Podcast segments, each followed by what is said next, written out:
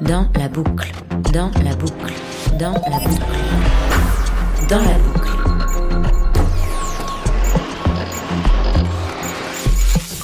Dans la boucle.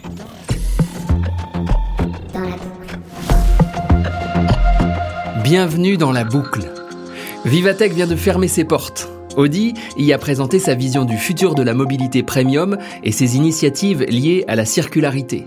À cette occasion, à All Sound, nous avons voulu aller plus loin en présentant plusieurs autres tendances technologiques et sociétales destinées à préserver l'environnement et lutter contre les causes du changement climatique.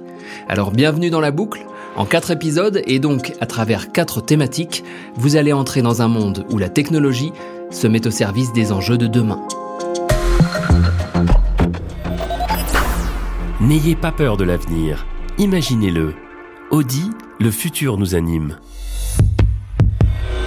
Épisode 2. Dans la boucle des nouvelles gastronomies.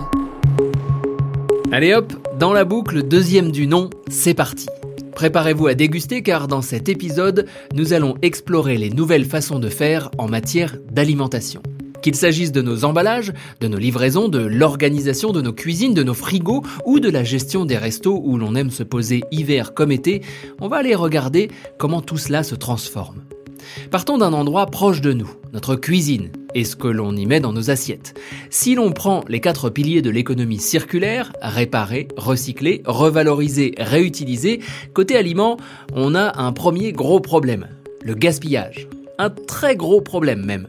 Chaque année, on estime qu'un milliard de tonnes de nourriture est perdue ou gaspillée. Cela représente un tiers de la nourriture produite dans le monde ce qui évidemment a un léger impact en matière d'environnement. Le gaspillage représente 9% des gaz à effet de serre émis par le système alimentaire mondial. Or, la part la plus importante de ce gaspillage se fait dans nos cuisines, chez les particuliers. En France, on jetterait environ 85 kg de nourriture par an. Alors comment faire?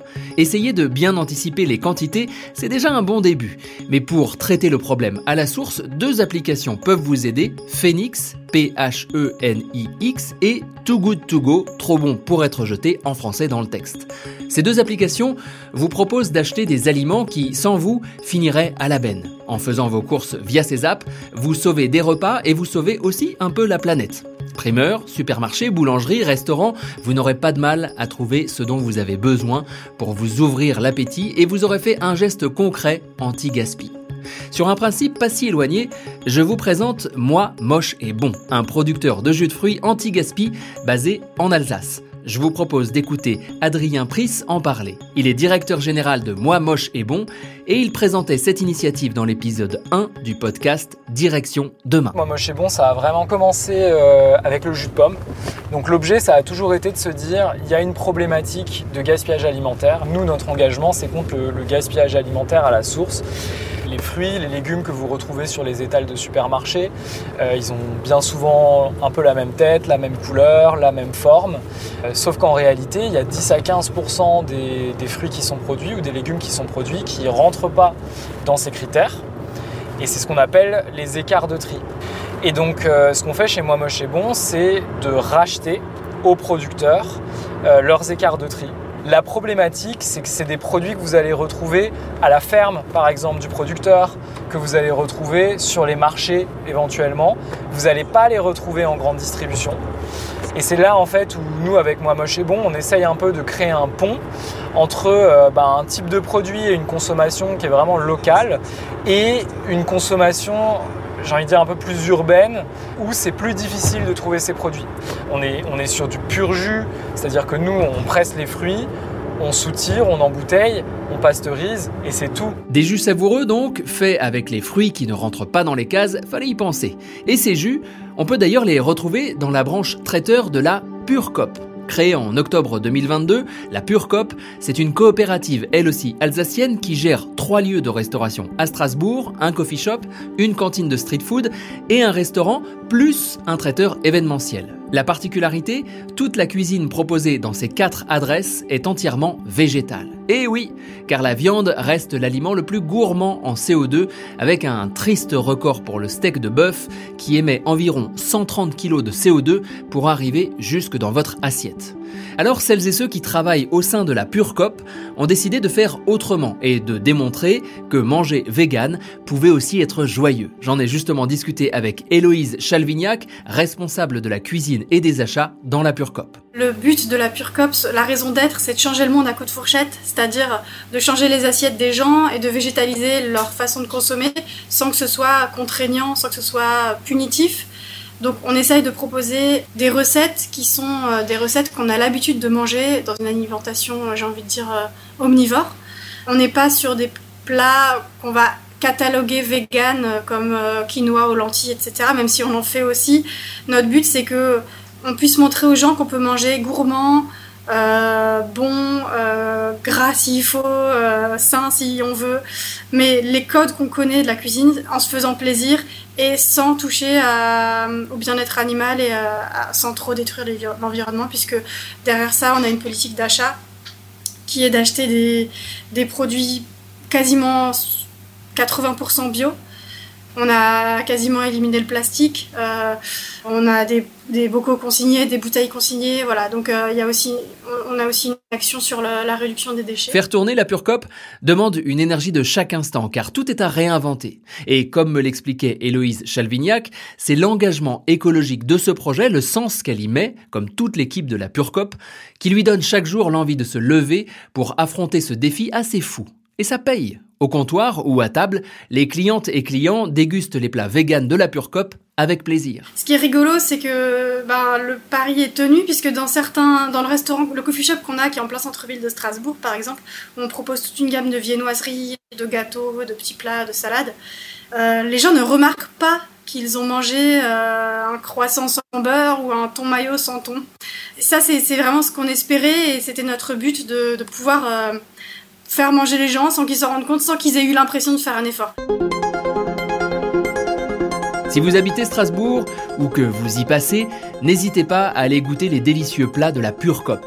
Vous ne serez pas déçu du voyage. Et tel un monsieur Jourdain de la gastronomie, vous deviendrez vegan sans même vous en apercevoir. Les transformations qui traversent le secteur de l'alimentation sont nombreuses et multiples. On l'a vu avec la lutte contre le gaspillage, les efforts pour avoir un régime moins carné et donc moins carboné, mais il y a aussi la question des emballages. Et oui, vous qui m'écoutez, j'imagine qu'il vous arrive de prendre des plats à emporter. Or, bien trop souvent, ils vous sont servis dans des récipients en plastique ou, même quand ils sont en carton, ils sont souvent à usage unique. Eh bien, il existe des initiatives pour faire autrement. C'est le cas par exemple de Daba Consigne. Daba, ça s'écrit D-A-B-B-A et ça veut dire boîte en hindi. Cela fait référence aux Dabawala, des livreurs qui servent des milliers de repas dans le dédale des rues de Mumbai chaque jour en utilisant des boîtes individuelles en métal. Un système qui existe depuis plus de 130 ans et qui n'a besoin d'aucune app pour fonctionner. Simplement des lunchbox réutilisables, des vélos et beaucoup d'inventivité. Mais revenons en France, et plus particulièrement en région Rhône-Alpes, où est né Daba Consigne il y a trois ans. Le principe est simple, fournir des restaurateurs ou des collectivités avec des boîtes en verre réutilisables. Vous venez chercher votre plat, il vous est servi dans les fameuses lunchbox et une fois repu, vous pouvez rendre le récipient dans n'importe quel commerce partenaire de Daba Consigne. Le retour à ce bon vieux principe de la consigne que nos aïeux utilisaient par exemple pour les bouteilles de lait ou de bière. Après tout, faire du neuf avec du vieux, c'est l'un des principes centraux de l'économie circulaire. L'un des autres principes, c'est la réutilisation. Et là encore, le secteur de l'alimentation est en train de bouger sur le sujet, notamment avec la réutilisation et la revalorisation des déchets alimentaires. C'est exactement le cœur de métier d'Upcycle, une entreprise née il y a plus de 10 ans. Tout a commencé avec la récupération de mares de café pour fertiliser une ferme à champignons, des pleurotes de Monte Cristo. Et aujourd'hui, Upcycle fournit des solutions de compostage pour des communes, des entreprises et des particuliers. Trois usines ont même ouvert en France pour fabriquer ces grandes boîtes à compost qui commencent à essaimer dans de plus en plus de quartiers. Comme c'est écrit dans le manifeste d'Upcycle, la nature ne produit pas de déchets. Alors à nous d'apprendre à revaloriser ce que nous produisons. Pour finir cet épisode, je vous invite à la table d'un très grand chef, qui est également très engagé sur la question sociale et écologique. En février dernier, Thierry Marx a ouvert son nouveau restaurant, au nord, rue Saint-Honoré, à Paris. Une table haut de gamme qu'il a pensée comme un manifeste pour une cuisine plus écologique, plus humaine et plus sociale. Or, appliquer ces principes dans un endroit aussi codifié et organisé qu'une cuisine de grand restaurant, ça oblige à remettre en cause de nombreuses habitudes. Écoutons Thierry Marx. Bien sûr que ça crée beaucoup de changements. Euh, d'abord, on vient de découvrir depuis une dizaine d'années que l'eau allait devenir un ingrédient très cher dans notre cuisine. Donc il allait falloir faire évoluer un petit peu notre sensation que euh, l'eau serait un produit qui ne serait pas rare et gratuit. C'est, c'est pas du tout le cas. Donc il faut réimplanter cela. Et puis réimplanter euh, le circuit court vraiment de façon très sérieuse, de définir ce qu'est un bon produit, euh, son impact social, combien il est payé à l'agriculteur, impact environnemental, comment il est produit avec des sols de qualité qui vont lui donner un impact nutritionnel de, de grande qualité. Donc ça, c'est des petites choses qui, euh, auxquelles moi personnellement, je ne réfléchissais pas il y a une, trentaine d'années aujourd'hui, euh, ça doit faire partie d'un restaurant qui se veut euh, lié euh, au futur parce que le futur, ce sera ça, ce sera quand même d'être en capacité de mesurer son impact social et son impact environnemental. Et le jeu en vaut la chandelle, car d'après l'expérience de Thierry Marx, opérer cette transformation peut s'avérer bien plus positif que contraignant. Il y a vraiment beaucoup de discipline à avoir parce qu'au départ, c'est pas forcément une évidence. On prend ça comme une contrainte, or que c'est plutôt une opportunité.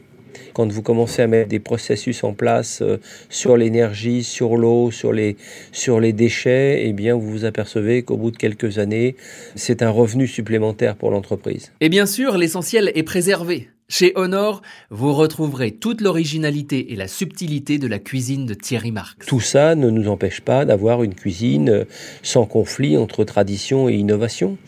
Euh, la précision de la cuisson, des accords euh, euh, qui sont des fois des, accords détonnants avec des produits dont on ne s'attendait pas à ce qu'ils se marient avec, euh, avec de la viande ou du poisson. Enfin, non, non, on a gardé l'envie de créativité, de, la cuisine, c'est donner de la mémoire à de l'éphémère, donc il faut vraiment trouver une écriture de cuisine. Nous, on est toujours dans cette dimension d'avoir une cuisine d'auteur et une cuisine qui ressemble pas forcément à celle de nos voisins, mais les piliers de, l'impact social et environnemental eh bien n'interfère pas finalement sur l'envie créative d'une cuisine euh, qui est une cuisine signature. Que ce soit en Alsace, en Rhône-Alpes, en Île-de-France ou aux quatre coins de l'Hexagone, le secteur de l'alimentation est en train de se transformer. Récupération, livraison, emballage, véganisme, revalorisation des déchets, guettez les initiatives près de chez vous. Je suis sûr qu'elles sont déjà nombreuses. Quand on le fait à plusieurs, changer nos habitudes n'est plus si compliqué. Ça peut même être festif et convivial. Alors vous savez quoi? Rendez-vous à table pour partager des repas qui prennent autant soin de la planète que de nos estomacs. Et surtout, rendez-vous dans le troisième épisode de Dans la boucle, où nous irons explorer les transformations à l'œuvre dans les secteurs artistiques. Salut